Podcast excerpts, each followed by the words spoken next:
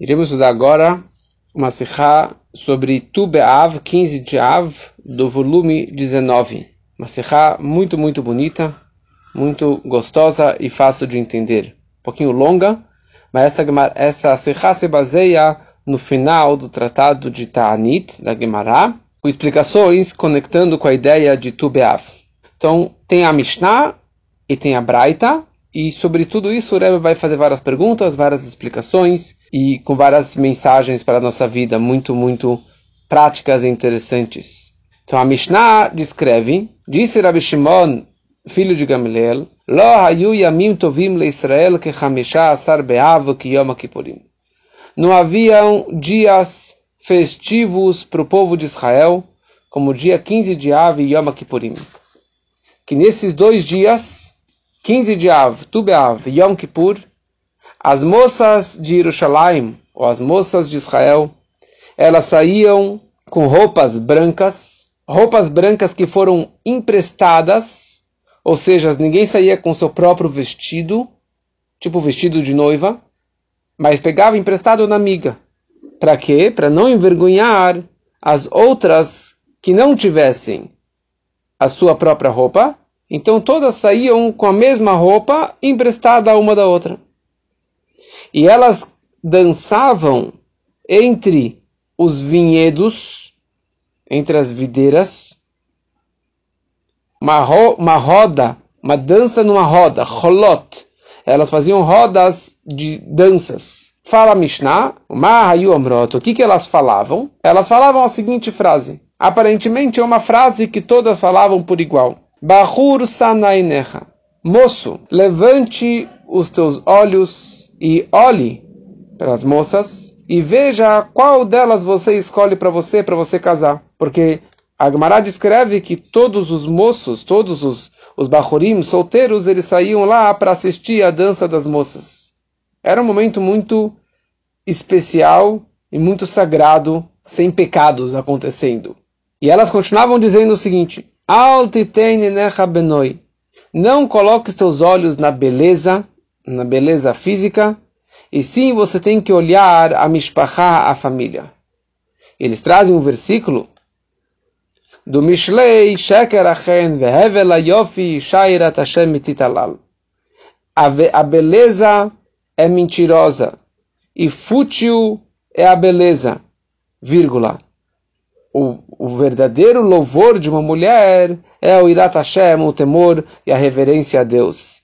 E como ele conclui lá, Tenu Lam Priadea, deem a ela dos frutos da sua mão, Aleluia, e louvem a ela, Basharim, nos portões, Maasea, as suas ações, as ações que a mulher ela fez.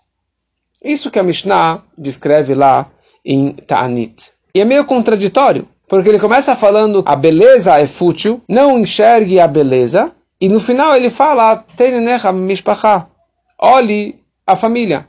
Então você tem que olhar o fato que ela irá chamayim, ou o fato que ela tem uma boa família, que ela tem um bom pedigree, que ela tem um bom ihes, uma boa dinastia. Qual é a ênfase que a Mishnah está querendo nos ensinar? A beleza física ou a família? Dessa linguagem que todas as moças de Jerusalém saíam e todas falavam essa frase para enxergar a família, mas nem todas as moças são meio hassot. Nem todas elas têm essa dinastia, nem todas elas têm uma família especial. Então como que todas diziam juntos, juntas, enxerga a família? E a Mishnah conclui dessa forma. Depois vem a Braita. Braita é um estudo que foi feito Braita, que foi feito fora da yeshiva do Rabiuda Nassi, foi feito fora. Ou seja, tem a mesma uh, idade da Mishnah, mas não consta na coleção do Shisha Sidrei Mishnah. Então, a Braita descreve o seguinte, que todos os jovens iam lá para aquele campo para assistir, e a, e, a, e a Braita fala, cada uma das moças tinha uma outra frase diferente. E ele traz três categorias, três tipos de moças, o que cada uma delas disse. Então, Yaf Bahem, as bonitinhas das moças, o que, que elas falavam? Elas falavam Teinenecha Bayofi. Você tem que olhar a beleza, porque a, a mulher só existe é, pela beleza. As meyuchasot, aquelas que eram tinham uma linhagem distinta, que tinham um bom, uma boa família, elas falavam, vocês têm que enxergar a família, porque toda a ideia da mulher era para ter filhos.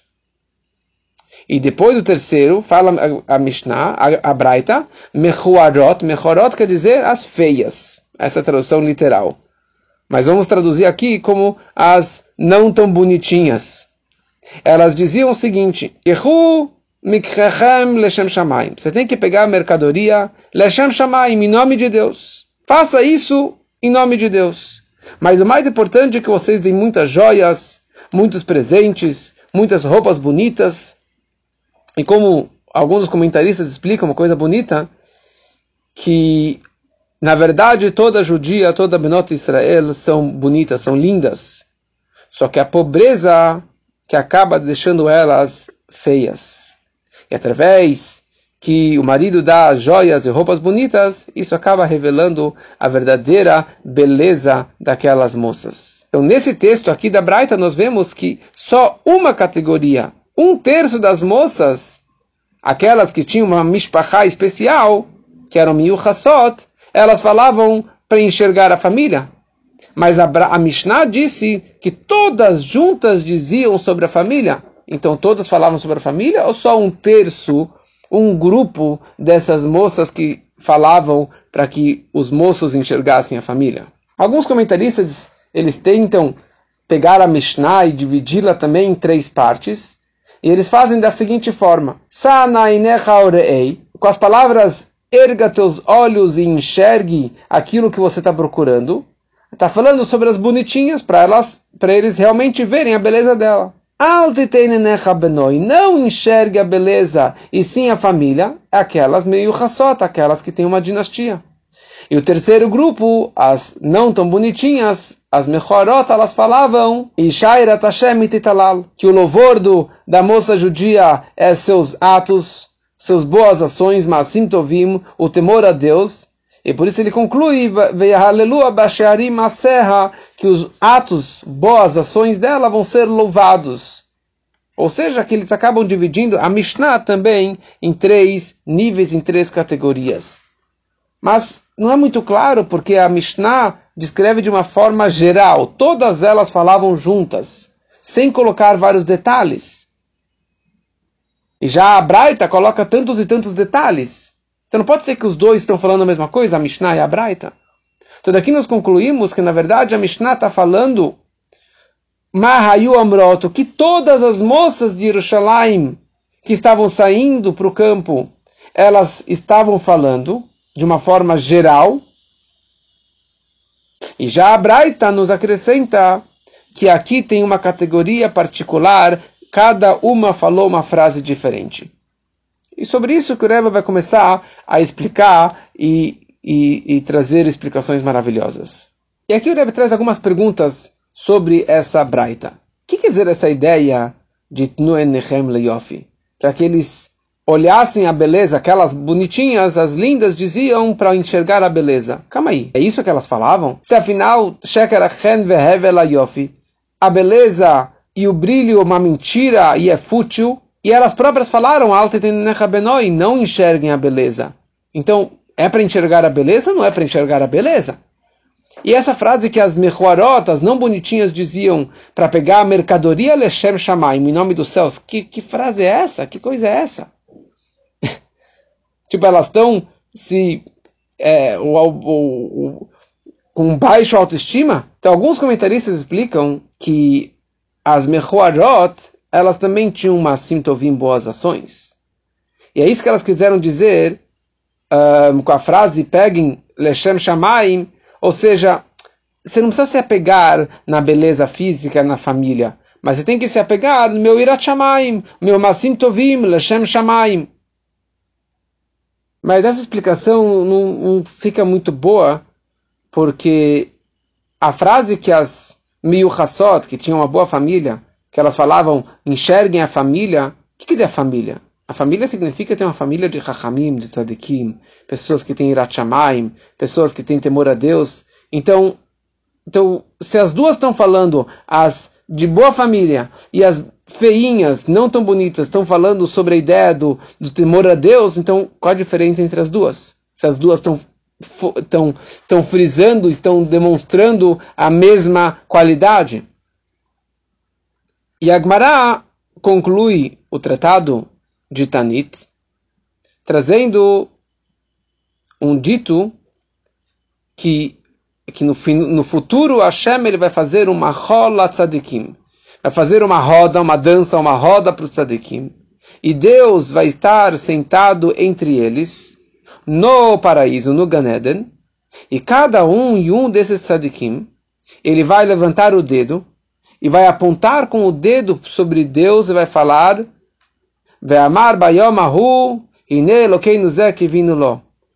E então dirão naquele dia que este é meu Deus, que eu aguardei tanto tempo, e que nos salvou, esse Hashem que, no, que eu aguardei, na Gila Beshuató, vamos nos alegrar e com júbilo e alegria pela sua salvação. Esse que é o final da Gemara. E nós sabemos que a, a Mishnah, a Gemara não coloca frases à toa. Se ela colocou essa ideia da, da, da dança dos tzadikim, significa que isso tem a ver com o assunto anterior, que antecede essa frase. Qual é o assunto que antecede? É a Mishnah. A Mishnah descreveu que Benot Yerushalayim Yotzot Vecholot, que as moças de Jerusalém saíam e faziam uma dança em, em, em, roda. E essa mesma ideia da roda dos tzadikim na era messiânica. Então, aparentemente, essa que é a conexão entre os dois. Mas, fala o Rebbe, não é suficiente só a questão que um tem dança e outro tem dança numa roda, então por isso que a, a Gemara traz os dois. Mas todos os detalhes dessa roda, que os tzadikim estão dançando e Deus está no meio, estão apontando com o dedo, tudo isso na verdade tem uma coisa a ver com a outra. E mais ainda, que primeiro tem a Mishnah que menciona sobre a dança, depois tem a Braita que não fala nada sobre a dança, e no final a Gemara volta e, e repete a ideia da dança.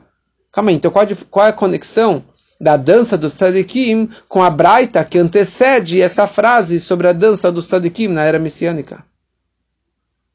E aqui tem uma coisa muito interessante para quem estuda um pouquinho de Gemara. Se você abre aqui a Gemara de Tanit, na última página da Lamedalev Amud Aleph, se você vê o Tosfot e o Rashi, os dois comentaristas básicos da Gemara, os dois têm uma, uma frase interessante. Se você vê o Tosfot, ele só traz palavras em negrito. Ou seja, só o título, e ele não traz explicação nenhuma. Ele escreve o seguinte: Cada um vai mostrar Deus com o seu dedo, como consta, nos é, que vindo esse é o Deus que aguardamos, na Gila E aparentemente o texto não está explicando nada na Gemara. Então, qual é o intuito do Tosfot escrever isso? Talvez ele mudou algumas palavrinhas da Gemara, mas ele não está explicando nada. O que, que mudou no entendimento da Gemara através do, do entendimento da explicação do Tosfot? E mesma coisa, ou até pior, a frase do Rashi. O Rashi traz, o último Rashi, Mare Betzvao, vai mostrar com seu dedo, e daí, daí explica o Rashi. Veomer, ele vai falar, Zé Hashem que vino lo, esse é o Deus que eu aguardei, Veoshienu, Zé Hashem que vino lo, Nagila Esse é o Deus que eu aguardei. O Rashi não está falando absolutamente nada. Ele está repetindo as palavras da Gemara sem nenhuma explicação a mais. Eu falo, Rebbe, que, na verdade, o Tosfot e o Rashi, eles têm uma discussão, a machloket, entre as duas palavras Shenemar ve Amar. A Gemara escreve, cada um vai apontar o seu dedo. Shenemar, como consta no versículo. Ve'amar bayomahu. É um versículo de Yeshaya, do profeta Isaías. Shenemar, como consta lá. Ve'amar bayomahu. E ve'amar, e falará naquele dia que este é o meu Deus. Então, essa é a discussão entre o Rashi e o Tosfot. Então o Rashi ele dá opinião e ele coloca isso no, na sua explicação Marebetzbaal veomer. Veomer quer dizer ele vai falar. Ou seja, não, não somente que os tzadikim vão dançar e que eles vão apontar com o dedo, mas ainda eles vão falar essas palavras, que este é o meu Deus. Veomer. Ou seja, que na hora da dança haverá dois pontos, dois movimentos. Eles vão apontar com o dedo e eles vão falar. E vem o Tosfot e fala não. Eles simplesmente vão apontar o dedo. Mas o, o Tosfot ele omite a palavra Shenemar ve'amar. Ele fala, só traz Shenemar como consta, este é meu Deus. Ou seja, eles não irão falar esta frase. Os tzadikim eles só vão apontar com o dedo, mas eles não vão falar esta frase. E a pergunta é, qual a diferença e qual é a lógica, e qual a discussão entre o Rashi e o Tosfot sobre a fala dos tzadikim na era messiânica, ou se eles não irão falar. E aqui começa a resposta principal e a interpretação incrível do Rebbe.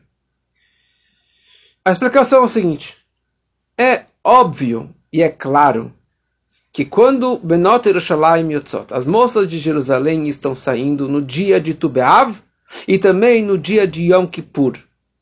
Isso era um assunto de pura Kedushá. Dois dias tão sagrados, dois dias de tanta alegria Tu Beav, que vem na sequência de Tisha Beav, que é o dia de tanta alegria, o dia de Shidur. E Yom Kippur é o dia do perdão, que a, que a segunda Torá foi otorgada. Então, é um dia de muita alegria, é um dia de muita Kedushá. Então, com certeza que essas frases e todo o intuito desse dia e da dança e da saída das mulheres e dos moços não era para demonstrar a beleza física e as vantagens as qualidades físicas, Gashmi, beleza, riqueza ou feiura. Por si só. Não era esse o intuito principal. Mas aqui, na verdade, eles queriam demonstrar aquelas vantagens que pela Torá realmente é a verdadeira qualidade e a verdadeira razão para que um shidduch e um casamento possa acontecer. Por exemplo, quando as bonitinhas diziam Tenua lechem leiofi, vocês têm que enxergar a beleza, não está falando a beleza do corpo, do rosto, do cabelo, mas sim a verdadeira beleza e brilho espiritual que tem numa menina. E aqui tem uma frase muito, muito interessante. A beleza física, ela é uma consequência da beleza espiritual da pessoa. Como é sabido que no momento que uma criança ela nasce, ela nasce linda fisicamente, muito bonita, isso depende do comportamento que o pai e a mãe fizeram na hora da criação dessa criança. Se o comportamento dos pais foi bikdushal betará, Obviamente que eles fazem Taratamishpachá, que a mãe foi na mikve. Mas mais do que isso, como que o Altarebe traz no Tânia, no final do capítulo 2, que o pensamento dos pais, a kavaná dos pais, durante a relação marital, isso influencia nas levushim, nas vestimentas da alma da criança, e mais ainda isso influencia nos, nas características daquela criança, nas vestimentas, e também fisicamente isso acaba influenciando na beleza física daquela criança. Como está explicado em outro lugar, o Rebbe explica a diferença entre as duas irmãs, Rachel e a Leia, que a Rachel era Yefetor Vifamare, ela tinha um corpo bonito e uma aparência bonita, porque ela tinha uma alma de um tzadik. Já a Leia, ela já não era tão bonitinha, porque ela já tinha uma alma de um Balchuvá, já não tinha essa, essa beleza máxima como que a Rachel tinha. E a mensagem é clara para a nossa vida, certo? Para se a gente quer ter filhos bonitos. Então, nessa beleza espiritual que as moças estavam querendo demonstrar naquele dia, tem dois detalhes, tem duas vantagens. Existe a malá pratit, a vantagem particular de cada uma em particular. Cada uma tem um outro tipo de beleza espiritual. E depois existe uma malak lalita, uma vantagem geral que todas as moças de Jerusalém elas têm por igual. Qual que é a beleza igual que tem entre todas as moças de Jerusalém? Que isso e isso vem, na verdade, passando de pais para filhos, de pais para os filhos, para os netos, até todas as gerações. Essa beleza natural que tem em todo o Bnei Israel. Que isso, na verdade, é o assunto mais importante de um Shiloh. Como é sabido, a mulher só foi criada para ter filhos, ou seja, que nós queremos que nossos filhos também tenham essas boas qualidades que os pais eles têm. Esse que é todo o propósito, que isso seja hereditário. E essa que então é a diferença entre a Mishnah e a Braita. A, Bra a Mishnah está falando sobre a vantagem geral que tem por igual em todas as moças de Jerusalém. Que cada moça judia ela tem essa vantagem espiritual. E por isso que toda a Ideshemeda ela Ishairat Hashem Itetalal, uma mulher temerosa, temente a Deus, e esse que é o louvor dela. E essa beleza não é somente do, do, dela particular, mas isso ela vai repassar para seus filhos, para as próximas gerações, aqueles filhos que ela vai educar, aqueles filhos que ela vai gerar. Por isso é escrito: Tenulame priadea, dê para ela dos frutos da mão dela e do Becharim Maserra, os atos dela. Ou seja, não está falando a vantagem dela, a beleza dela, a beleza espiritual, que é o louvor dela. Sim, também está certo. Mas daqui ele está focando nos filhos, nos priadea, nos frutos dela. E isso que é o verdadeiro louvor da moça judia. Então isso aqui é um louvor geral. Por isso que a Mishnah descreve uma frase geral que todas falaram juntas. Já a Braita está falando sobre os detalhes espirituais e a vantagem de cada um, cada uma dessas Benot Yerushalayim, como que mais para frente será explicado. E a grande pergunta é: qual é a certeza e a garantia que toda moça de Yerushalayim é dessa categoria Isha Irat Hashem, uma moça temente a Deus? E o grande louvor dela são os frutos que vão sair dela, os filhos. Então, para isso, para que possamos enxergar essa qualidade espiritual delas, elas diziam a frase inicial: Bahur sanainecha urei. Jovem, moço, erga, levante, por favor, os teus olhos e enxergue. Não veja a beleza, e sim enxergue a família. Ou seja, não enxergue as vantagens, nenhuma vantagem, um, nem a espiritual, nem a física, com os teus olhos, seus olhos carnais. Ou seja, não enxergue da forma que você está acostumado a enxergar. Mas você tem que elevar, subir, erguer os teus olhos, e daí sim você vai conseguir enxergar ou seja, com uma visão mais ampla, uma visão mais elevada, ou seja, enxergar o uma cor, a fonte e a raiz, da onde que veio essas belezas, essas vantagens dessa moça. E isso que elas falam, tem a Mishnah disse, enxergue os teus olhos, a família, coloque os teus olhos na família. Porque família não significa só os pais, de uma forma mais ampla, não significa o pai e a mãe, mas todos aqueles que tiveram uma influência sobre aquela moça. Todos aqueles que tiveram uma influência espiritual sobre ela. Ou seja, seus professores, seus educadores, seus rebes, porque pais e filhos também significa professores e alunos. E principalmente a família dela. O fato que ela é uma filha de Sara, Rivka, Rachel, Veleia, as nossas matriarcas, que elas que essa moça herdou as características que vieram diretamente das nossas imahot. E daí sim, quando você ergueu os teus olhos, daí você consegue enxergar. Primeira coisa, que mesmo aquela moça que não é tão bonitinha, ou seja, que ela não tem essas vantagens espirituais, ela aparentemente ela não tem, ela não vem de uma família bonita, ela talvez não é temerosa a Deus, ela não é tão bonita, mas ela faz parte do Mishpachat Israel. Então ela sim faz parte desse grupo que se chama Isha Irat Hashem Tetalá, a moça temente a Deus, vai ser elogiada, o louvor dela.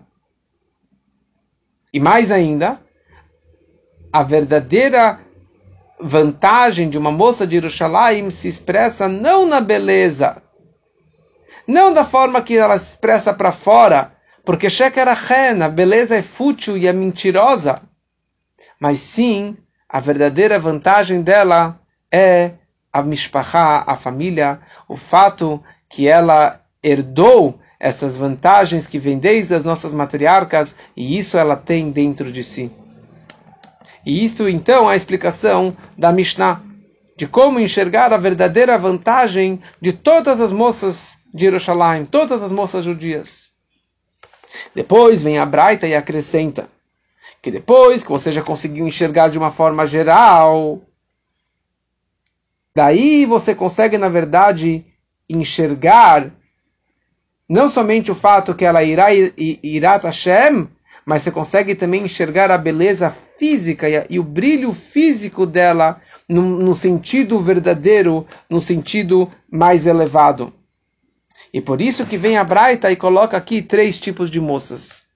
A primeira e a Fiafiot, as bonitinhas, as lindas, as belas de Jerusalém, que você fisicamente você consegue enxergar a vantagem dela espiritual, você vê que ela é uma pessoa irachamai, uma pessoa bonita, uma pessoa temente a Deus, que reza, que estuda direito. Você vê as características dela, que é uma pessoa muito bonita, e na verdade você vê a beleza física dela. Por que, que ela é bonita fisicamente? Porque é uma consequência do brilho e da beleza espiritual, como falamos em relação à matriarca Rachel. Então, por isso, elas falavam, as Yafiot diziam, Tenua Enechem Leyof, vocês têm que enxergar a beleza. Ou seja, você está vendo fisicamente porque eu sou bonita? Porque espiritualmente eu também sou bonita e eu expresso isso para todo mundo. Depois vem a segunda as Meyuchasot, que tinham uma, uma linhagem distinta, tinham irras, tinha uma família especial. Ou seja, fisicamente, elas não são tão bonitas. Porque espiritualmente, não é tão visível as características bonitas e lindas de uma moça judia. Mas, elas têm uma mishpachá, meio chesed. Elas têm uma linhagem distinta, uma família bonita, ou seja, que gerações e gerações, os pais, os avós, os, os, os ancestrais dessa moça, são pessoas Balei Torah, Midotovot, geração em geração de tzadikim, de chachamim. Então isso com certeza eles educaram a sua filha para que eles, ela também se comporte dessa forma e que ela também vai educar os seus filhos que você vai ter com ela para que eles também possam seguir essa linhagem dessa mishpachá, dessa, dessa linhagem tão bonita de família judaica. Então essa é a segunda moça, a segunda categoria. E depois vem a terceira, que são as mechuarot, que são as moças mais caseiras, não tão bonitinhas. Ou seja, moças que você não vê nenhuma vantagem espiritual. Nem da família, os pais não são ninguém especial, nem os avós, não tem nenhuma dinastia. Ou seja, são moças que não tiveram ninguém para educá-las nem os pais, nem os avós, nem os professores, nenhuma escola, ninguém. E por isso que ela, ela é chamada de Mechorot, ela é feinha espiritual, e consequentemente, fisicamente, ela também é Mechorot, não são, não são tão bonitas. Mas elas são Benot Yerushalayim, moças de Yerushalayim. Então, o fato que elas são feias, isso desperta nelas um sofrimento e uma inferioridade e uma, um bitulo, uma anulação, porque elas falam: eu não sou ninguém, eu não tenho nada. E não tiveram de, de ninguém para aprender e de seguir. Mas elas, por causa disso, elas se esforçam e elas se superam e acabam despertando um Irat Shamaim muito profundo. Elas recebem sobre si o Ol Malchut Shamaim, Kabbalah Tol, recebem sobre si o jugo divino. Isso que é a coisa mais bonita. A tal ponto que elas falam sabe qual é a minha beleza? A minha beleza não é o dinheiro, não é a beleza física, mas o fato que é o meu Irat Shamayim. Peguem que Shamayim. Peguem a mercadoria, elas falam para os moços. Peguem em nome dos céus, ou seja, eu quero noivos que vão ser pessoas que só estão enxergando Leshem Shamayim, só em nome do céu, só espiritualidade, mas não pensando no dinheiro, pensando na beleza, pensando na família de onde ela veio. Isso acaba expressando e possibilitando o brilho e a expressão da Mishpachá, a verdadeira beleza dela. O fato que ela estava quebrada, isso acaba despertando a verdadeira beleza espiritual dela, que ela sinta uma boa Mishpachá ela veio de Sara, Rivka, Rachel, Veleia, e daí isso vai acabar brilhando e trazendo esse grande brilho e a grande beleza dela. Então essa é a diferença entre a Mishnah e a Braita. A Mishnah fala de uma forma geral da essência do potencial de cada moça judia, e a Braita descreve as três categorias. E daí aparece a história da dança, da dança em roda do Mahol, que a dança em roda representa o Ardut e Shalom, a união e a paz que tem entre as três categorias de moças. Como consta na, na Mishnah também, que as moças de Tzion, de Jerusalém, vão sair para ver o rei Salomão. O Melech Shalom Shalom, o rei que a paz está com ele.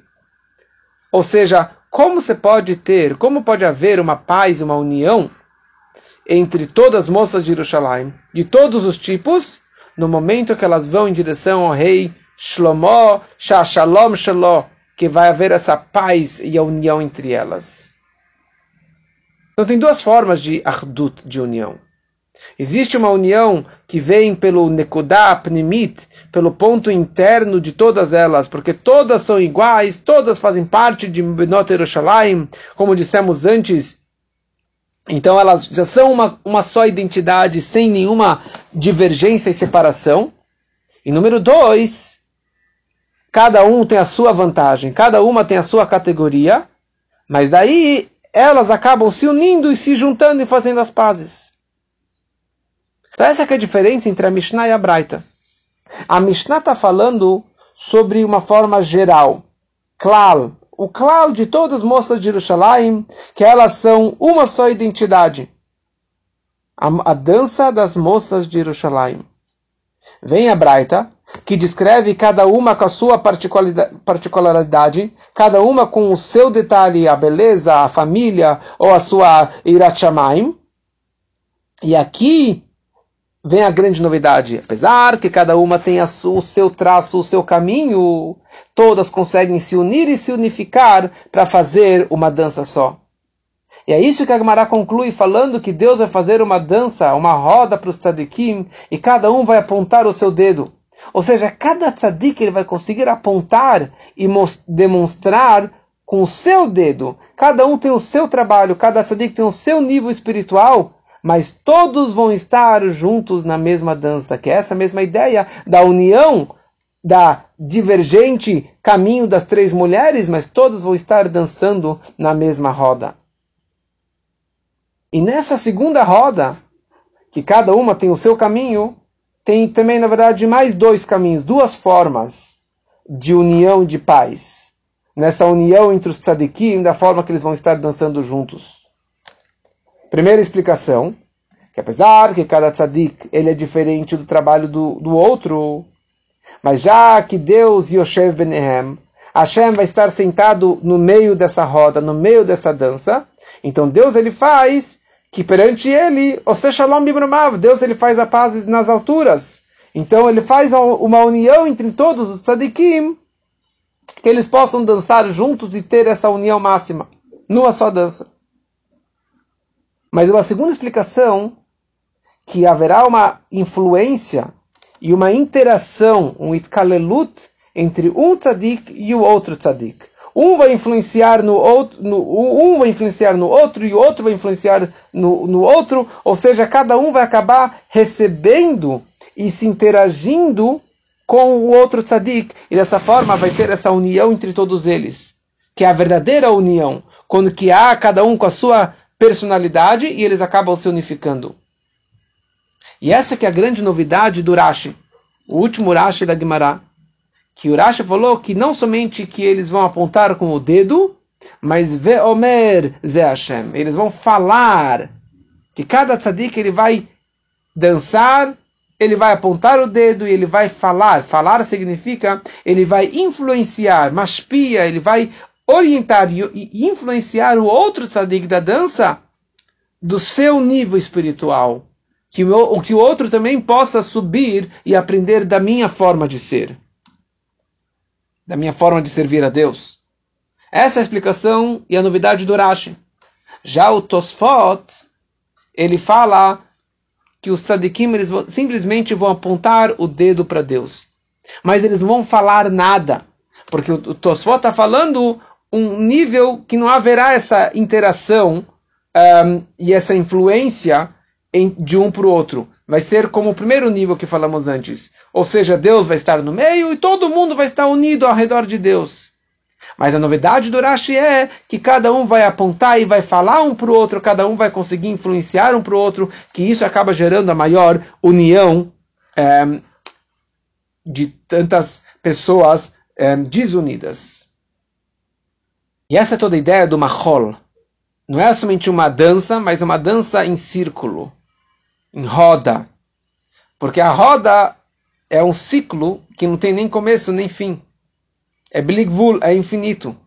Então, quando que Deus vai fazer uma rola para os tzadikim, isso representa que o Tanug a Simcha deles vai ser algo ilimitado, vai ser algo acima de qualquer limite e de qualquer um, um, bloqueio.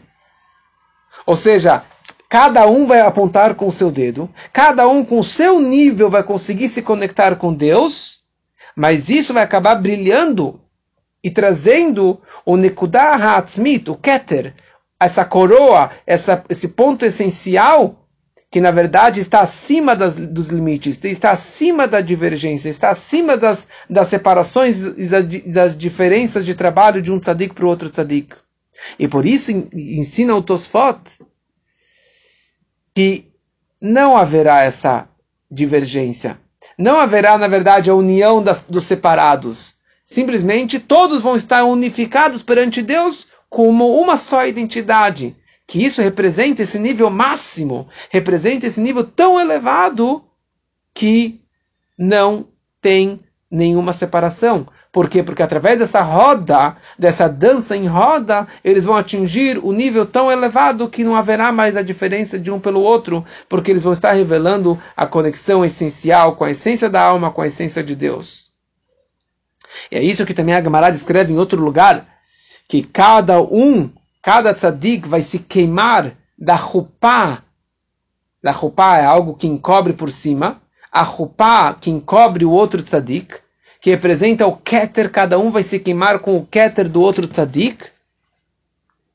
Porque cada um vai, ser, vai ter a, tua, a sua rupá, a, a sua coroa, sem interagir, sem se conectar um, com o outro mas ao mesmo tempo eles vão estar nulos, vão estar conectados de uma forma máxima com a essência de Deus. E é isso que o Rashi ele fala, que isso vai acontecer quando Mashiach chegar, que haverá essa dança, e, e daí sim todos vão apontar o dedo, vão, vão conseguir falar, ou seja, cada um vai expressar a sua divergência, o seu trabalho diferente, mas ao mesmo tempo todos vão acabar se unificando de uma forma máxima, todos os tzadikim, um, com o seu nível de Keter, com o Shalom e Ardut Amitit, com uma paz e uma união perfeita e verdadeira. Que assim seja muito em breve, se Deus quiser.